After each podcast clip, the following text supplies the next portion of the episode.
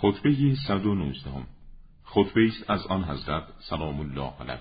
مردم را جمع نموده و آنان را بر جهاد تحریک فرمود و آنان مدتی طولانی سکوت کردند. پس حضرت چنین فرمود. کیست حال شما؟ در چه وضعی قرار گرفته اید آیا شما لال و گنگ هستید؟ گروهی از آنان گفتند یا امیر المؤمنین اگر حرکت کنید ما با شما حرکت خواهیم کرد. پس حضرت فرمود شما را چه شده.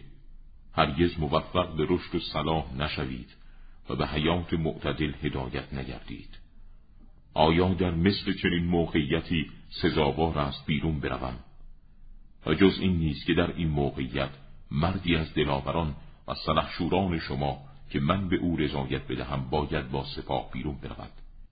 و شایسته نیست من ارتش و شهر و بیت المال و وصول مالیات زمین و امور قضایی مسلمانان و نظر در حقوق کسانی را که حقوق خود را طلب می کنند رها کنم و سپس در گروهی از لشکریان به دنبال گروهی دیگر راه بیفتم. در نتیجه مانند تیری بیپر در تیردال خالی بجنبم. و جز این نیست که من قطب آسیابم که آسیاب دور من میگردد و باید به جای خود باشم.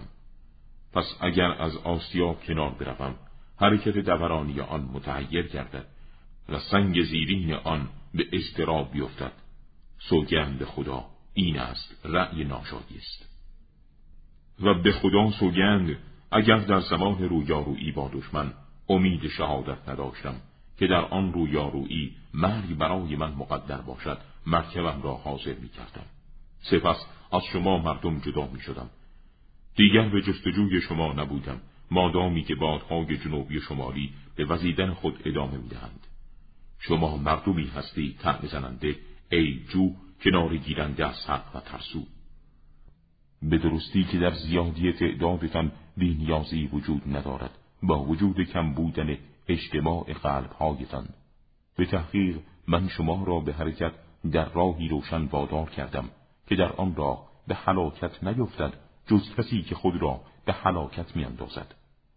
هر کس در جاده الهی حرکت کرد مسیرش رو به بهشت و هر کس از آن جاده بلغزد مسیرش رو به آتش است.